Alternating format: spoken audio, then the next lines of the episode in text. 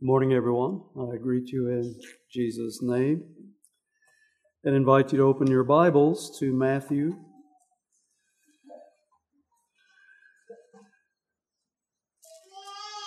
And the Sermon on the Mount, chapter 7. Now, we went through, we were in Matthew a year ago. We went into another scripture passage for a while, and then back to Matthew, and then Peter, and we're back in Matthew again. So I think it was at least a year ago that we were in this passage. I read through Matthew just maybe a month or so ago, and I was struck by the Sermon on the Mount again, and this passage particularly. And I'd like to read a few of these verses, beginning at verse 1. And I'll read from the New King James here. Matthew 7, 1. Judge not, that ye be not judged.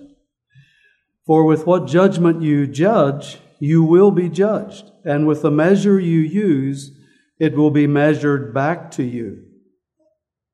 And why do you look at the speck in your brother's eye, but do not consider the plank in your own eye? Or how can you say to your brother, let me remove the speck from your eye, and look, a plank is in your own eye? Hypocrite, first remove the plank from your own eye, and then you will see clearly to remove the speck from your brother's eye. Do not give what is holy to the dogs, nor cast your pearls before swine, lest they trample them under their feet, and turn and tear you in pieces. Ask, and it will be given to you. Seek, and you will find. Knock, and it shall be opened to you. For everyone who asks receives, and he who seeks finds, and to him who knocks it will be opened. Or what man is there among you who, if his son asks for bread, will give him a stone? Or if he asks for a fish, will he give him a serpent? If you then, being evil, know how to give good gifts to your children, how much more will your Father, who is in heaven, give good things to those who ask him? Therefore, whatever you want men to do to you, do also to them, for this is the law and the prophets. Now, this is getting near the end of the Sermon on the Mount. And the Sermon on the Mount is a beautiful message, a sermon describing the high standards of God's holiness and the standards to which all of God's people are called, the Beatitudes. What a challenge to read those. What a blessing to read those. He talks about being salt and light in a sinful world. He talks about attitudes toward other people. Hatred and anger. He talked about moral purity, about divorce and remarriage, swearing of oaths, non-resistance, about giving alms, about praying, and about fasting, and about trusting in God instead of material things, and balancing what is the importance of material things, how we should look at that. And that's just a very cursory summary. It is a very high standard, and it's a challenge to us. And there's a lot there to measure ourselves by. And God would want us to. He gave that to us. He wants us to see ourselves. It's also a standard by which we can measure others, isn't it? And here in chapter 7, he says, judge not that you be not judged. Now, before we go further, and we may touch on this in other spots, but there is a right kind of judgment in the sense of discernment and an estimation of where others are, of where other people are at. And we need some discernment in verses 3 through 5 to see beams, to see motes. He doesn't say we'll not see anything in other people. In verse 15, where he said,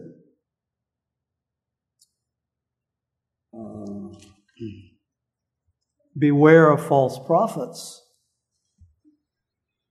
we need to discern who a false prophet is. And in 1 John 4, believe not every spirit, but try the spirits, whether they are of God, because many false prophets are gone out into the world. So how do we discern them?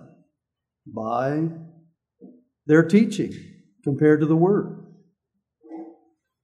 And we're often told in the Scripture that we are to watch one another in a caring way, looking diligently, from Hebrews 12, verse 15, lest any man fail of the grace of God, lest any root of bitterness springing up trouble you, and many be defiled.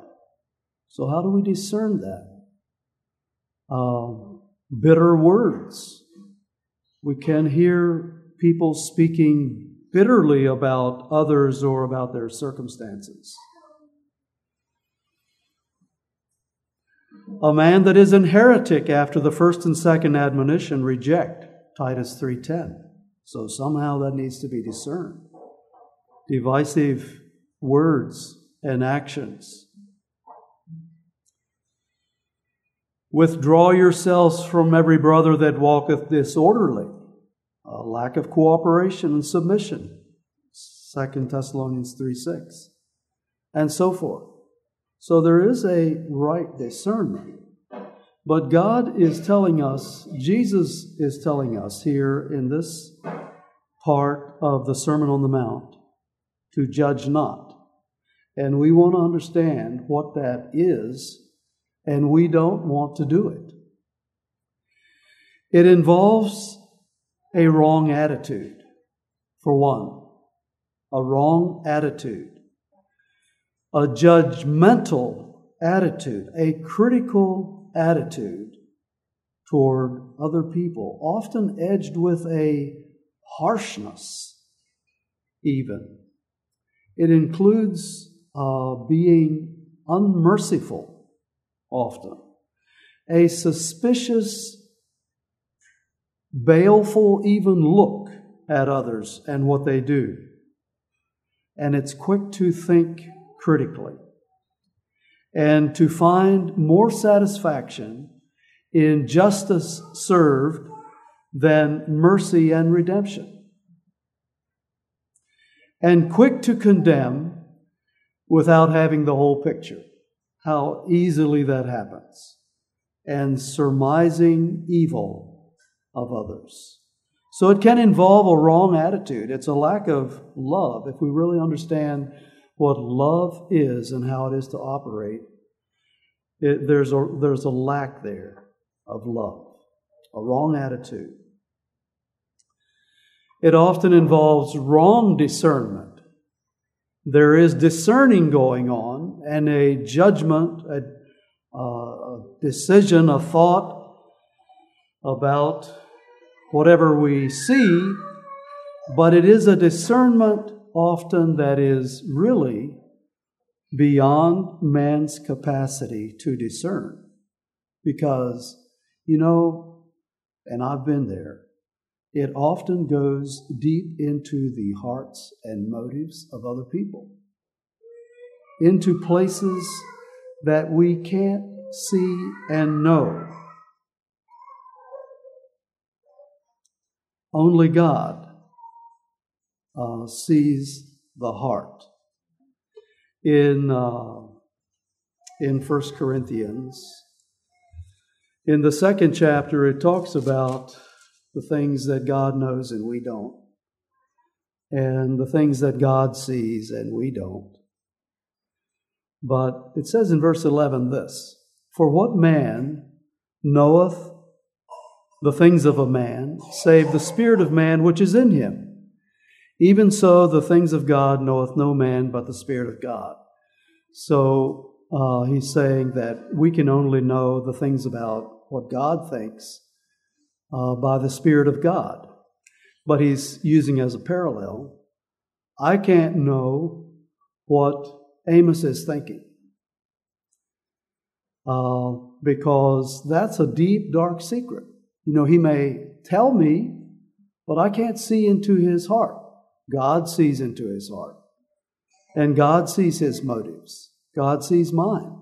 And you may guess what they are. And sometimes you may be right.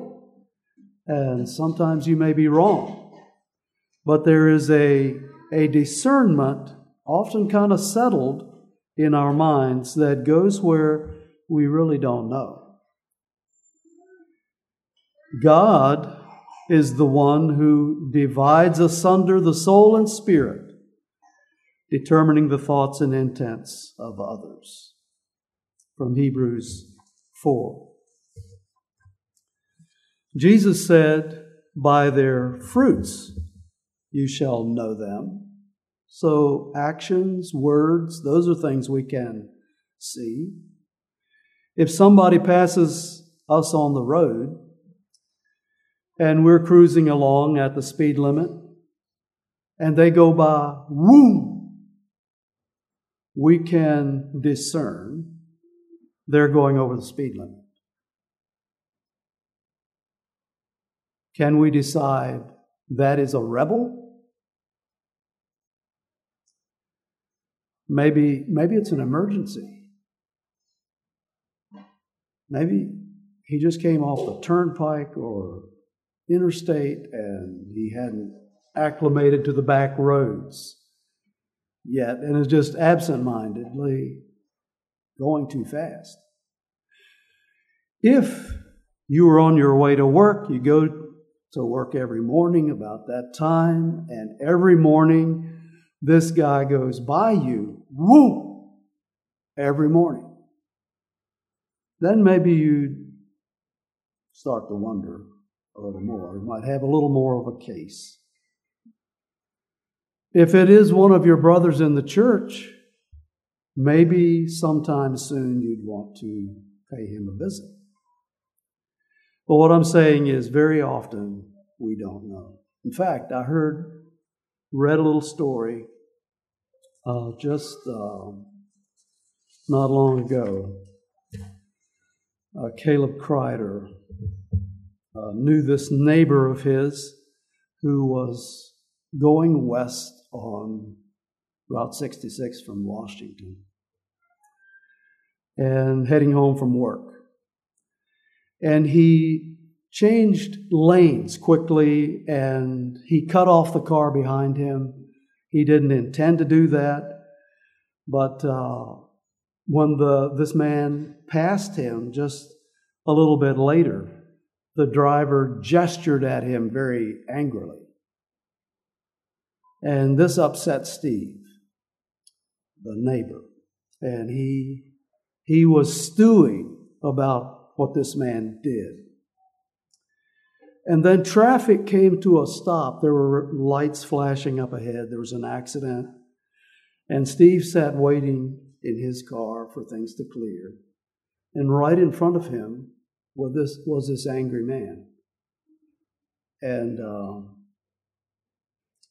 as he sat there waiting, suddenly the door opened of the car, and this gentleman gets out and starts coming back to Steve's car. And he's wondering what is going to happen now.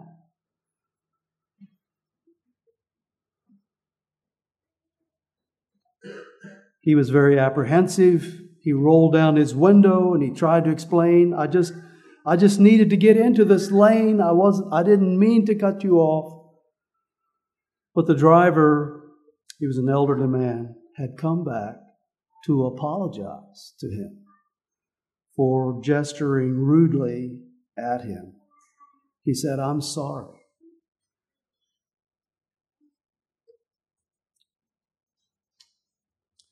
I shouldn't have gotten upset at you. You see, our daughter was killed in a car accident on Interstate 395 earlier this week, and we're on the way home from the funeral.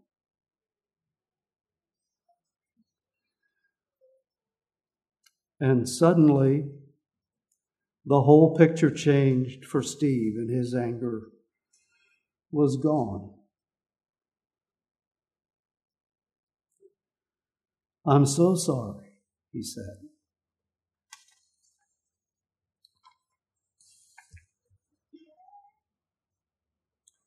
We can't see what's in other people's hearts, especially strangers. You know, we can't see what's there and don't know what's all going on. So we need to be careful with our attitudes. Other New Testament teachings are consistent, and we would expect them to be, with what Jesus taught here in the Sermon on the Mount. Turn with me to James 4, a couple of verses there.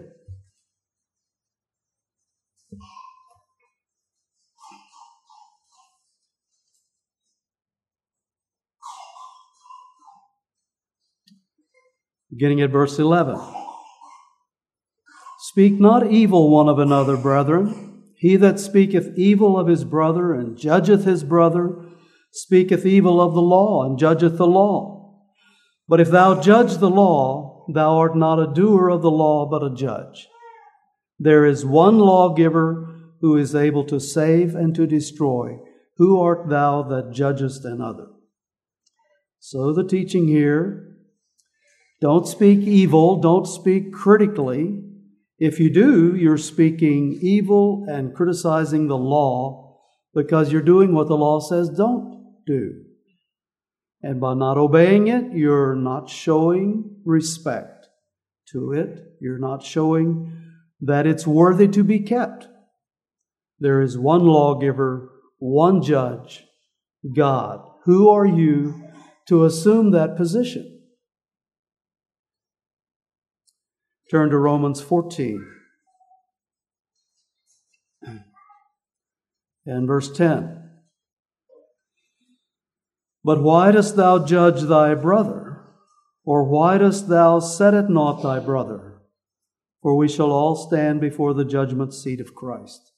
As it is written, As I live, saith the Lord, every knee shall bow to me, and every tongue shall confess to God. So then, every one of us shall give account of himself to God. Let us not therefore judge one another any more, but judge this rather, that no man put a stumbling block or an occasion to fall in his brother's way." Do not set at naught, do not look down on and despise other people. We shall all stand before the judgment day, before God, all on the same level. So again, this is not saying be blind and undiscerning, but don't set yourself up as a helper to God in judging others with a judgmental attitude. In the Sermon on the Mount, Jesus said, back in chapter 6, 14 and 15, "For if ye forgive men their trespasses," this is after the Lord's Prayer, "for if ye forgive men their trespasses, your heavenly Father will also forgive you. But if you forgive not men their trespasses, neither will your Father forgive your trespasses." And in the Beatitudes, "Blessed are the merciful, for they shall obtain mercy." And here in verse 1, "Judge not that ye be not judged." With what measure ye judge, you will be judged. If we want full justice to be done to others without mercy for others, that's what we will face. That's how we will be looked at. And then he talks about the mote and the beam, which is familiar to us in verses 3 and 4. And why beholdest thou the mote that is in thy brother's eye, but considerest not the beam that is in thine own eye? I read that the word beholdest is means to be looking at something from a distance, from the outside, looking on something or someone else, and it's farther away. You're not seeing it as clearly. That's beholdest. Considerest is as from within, looking at what is there within ourself. And our tendencies, our nature, is to do more beholding than considering. It's just part of the nature of fallen man. And it's something that I have to watch. It's a tendency of man. So we're familiar with how the illustration works, the mote being a small speck of something, a sawdust, a splinter representing a small fault in someone else, and then the beam or plank or log, depending what translation you read, is a major fault of our own, and it's illustrating that common tendency of picking out a small flaw or character problem, character deficiency in someone else, while overlooking a more serious one in ourselves. You remember the story of David, King David, and Bathsheba. And you remember the story that the prophet Nathan told David when he came to confront him about his sin. And he said, there was a poor man that had a pet lamb. This pet lamb was like a child in his own family. This pet was loved. It was part of the family. A rich neighbor had a lot of sheep, a lot of things. And one day he had company, and rather than kill one of his own sheep, he had someone grab that pet lamb of his poor neighbor's and prepare it for a meal for his visitor. And you remember how when David heard this story, he took it to be a fact, and he was incensed. He was angry. He said, that man deserves to die for that. Well, that was a bad thing. That was not good at all. But David, what had David done? He had committed adultery. He had committed murder.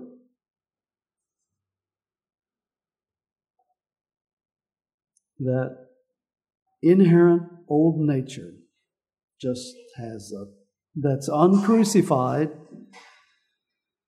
tends to see so clearly the faults in other people, but it makes it easier to excuse our own. And Jesus said, hypocrite, how inconsistent. And his illustration emphasizes how ridiculous it is. So the correct procedure is to get rid of the beam, to take care of our own faults,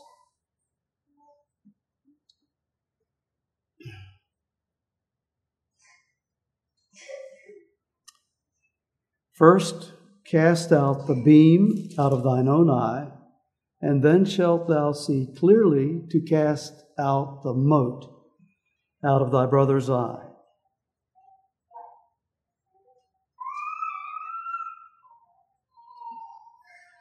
That's a great lesson. Now, there's still an obligation to help our brother.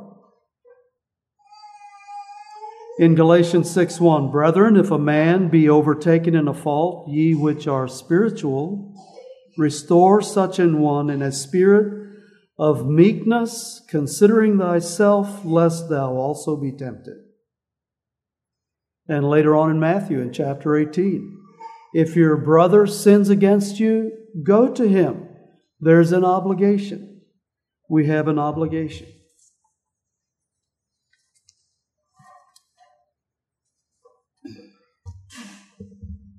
The spiritual ones are those whose own sins are confessed, and they see themselves as on the same level, not as a judge looking down from a bench, looking down superior, and so forth. But he recognizes his own faults, and he comes with charity and meekness. Not a harsh, I'm here to straighten you out, or a condescending, hold still here, little fellow, and let me just point out a few flaws that I can help you with. God's way is much more effective. First, to be firm with ourselves, and then gentle and merciful with others. And when I was studying this,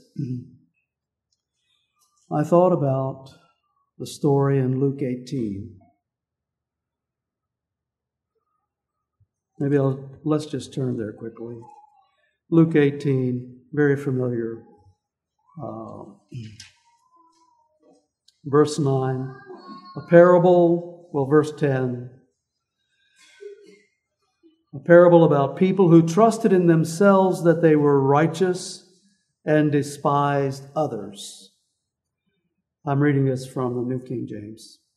Verse 10. 2 men went up to the temple to pray, one a Pharisee and the other a tax collector, or a publican, as is familiar to us. And the Pharisee stood and prayed thus with himself, God, I thank you that I am not like other men, extortioners, unjust, adulterers, or even as this tax collector, this publican.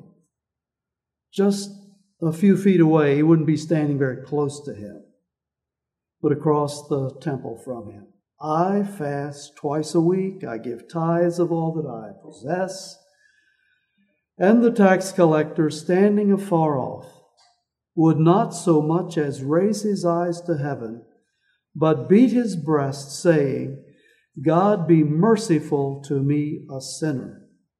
I tell you, this man went down to his house justified rather than the other.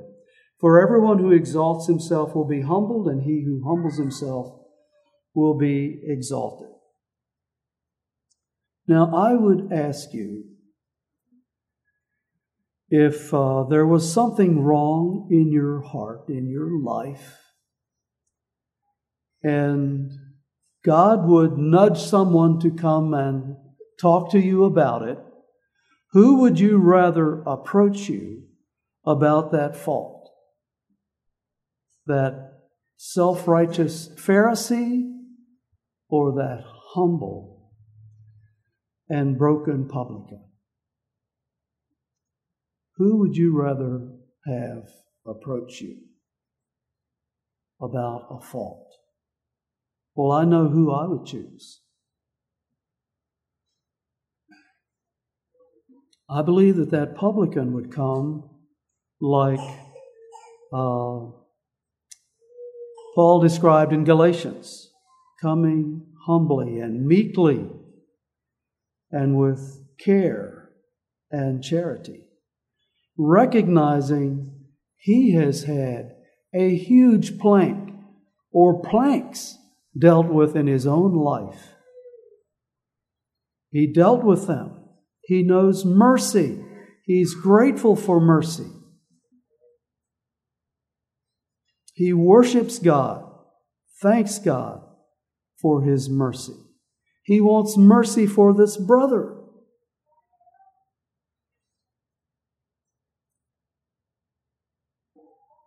I don't pick up any merciful vibes from this Pharisee. Do you? I don't. God is a God of much mercy and grace. And that gives us much hope and comfort for ourselves. And God's people should offer that to each other. So we first look at ourselves. We look at ourselves. And would you believe it? We find planks. We read the Sermon on the Mount and we see planks. So we've been reminded here that we'll stand before the judge, that we're all in need of mercy here. And we've noticed a couple of those scriptures about judgment. And so we know that we need mercy ourselves. And we know that God commands us to love. Am I loving others as Christ loves me? And there are so many scriptures in the New Testament, so many scriptures about the love we're to have for other people. Everyone. 1 Thessalonians 4, verse 9 is one example. But as touching brotherly love, ye need not that I write unto you, for ye yourselves are taught of God to love one another. And indeed ye do it toward all the brethren which are in all Macedonia. But we beseech you, brethren, that you increase more and more in love. Above all things, have fervent charity, said Peter. For charity shall cover the multitude of sins. Where the judgmental person would notice every little speck, every little sin and flaw, and be happy to point them out to other people, to the person that is carrying the speck or whoever. But charity covers a multitude of sins. And what it's talking about is the irritations and the flaws, and it's not saying we overlook sin, that it isn't to be dealt with, but we're to love each other deeply. We're to forgive, forget, and be willing to overlook the humanity of our brothers and sisters and other folks.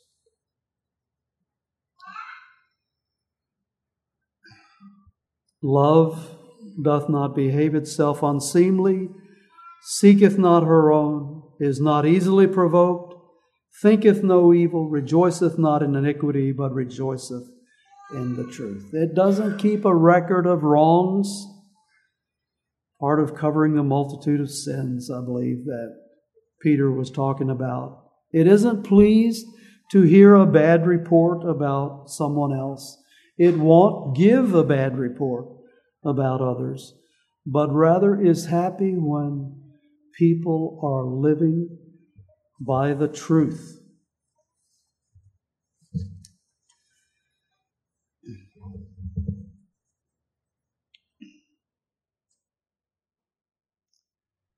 Jumping away from that a couple verses, he says, therefore, all things whatsoever ye would that men should do to you, do ye even so to them, for this is the law and the prophets. Treat others as we would wish to be treated. That's the golden rule, very famous, a very high golden rule that Jesus gave. There were other forms of that rule, actually, even before Jesus gave this here in the Sermon on the Mount.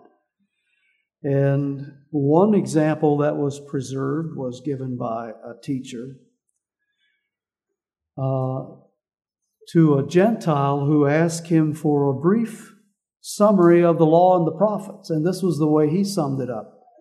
What is hateful to you, do not do to anyone else. Maybe that's a silver rule.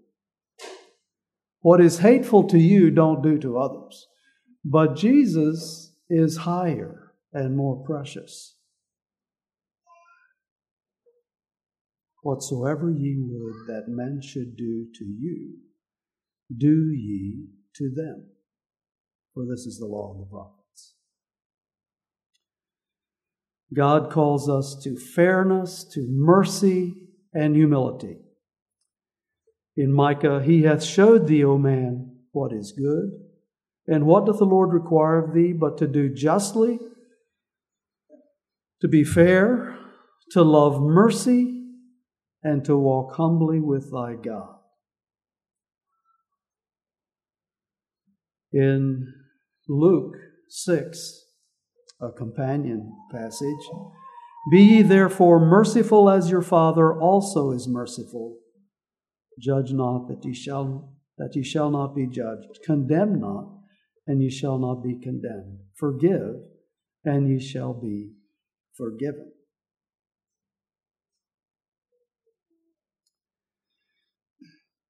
Back to motes and beams. It is from that kind of a platform, from that kind of a heart, that we can speak to others with credibility when we have, with integrity before God, looked at ourselves and see what God sees, and we repent, and we commit ourselves anew, and we are humble because we know we are weak and we know we fail.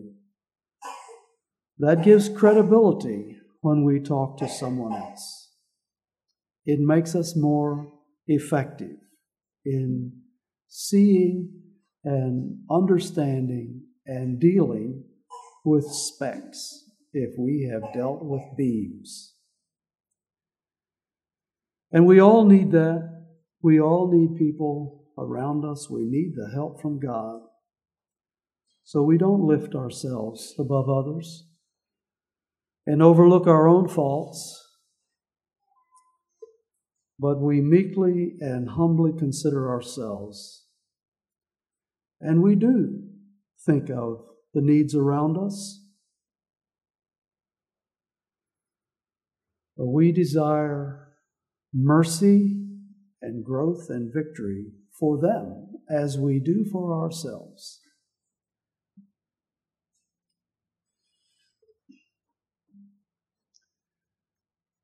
This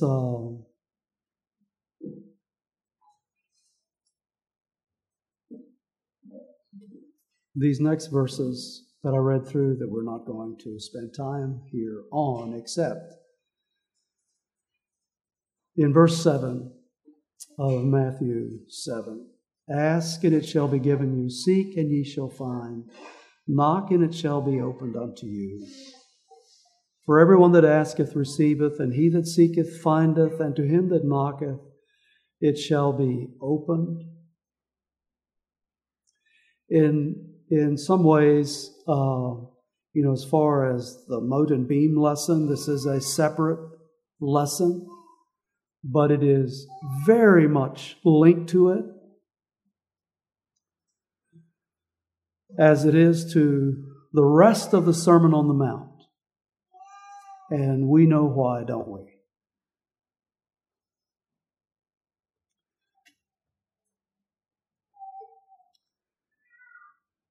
It's because we can't live the Sermon on the Mount without the help of God. That's what it is. So this ask and seek and knock It's about prayer. We've already had the Lord's Prayer earlier in the sermon. But this is a powerful promise to us. Ask and seek and knock. And if you look in other translations, you'll see it clearly that this is asking and seeking and knocking. It's not just a little whim, a momentary wish. I wish I could be like Jesus is.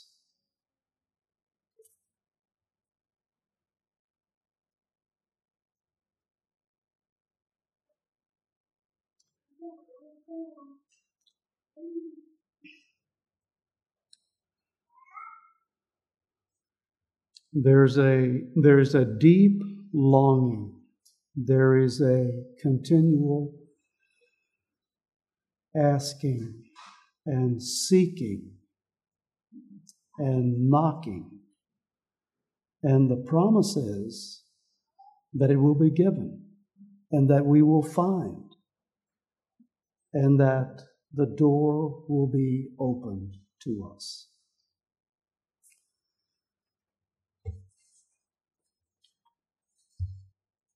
So may the Lord help us.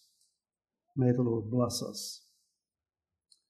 And may He receive all the glory. Shall we have a closing song?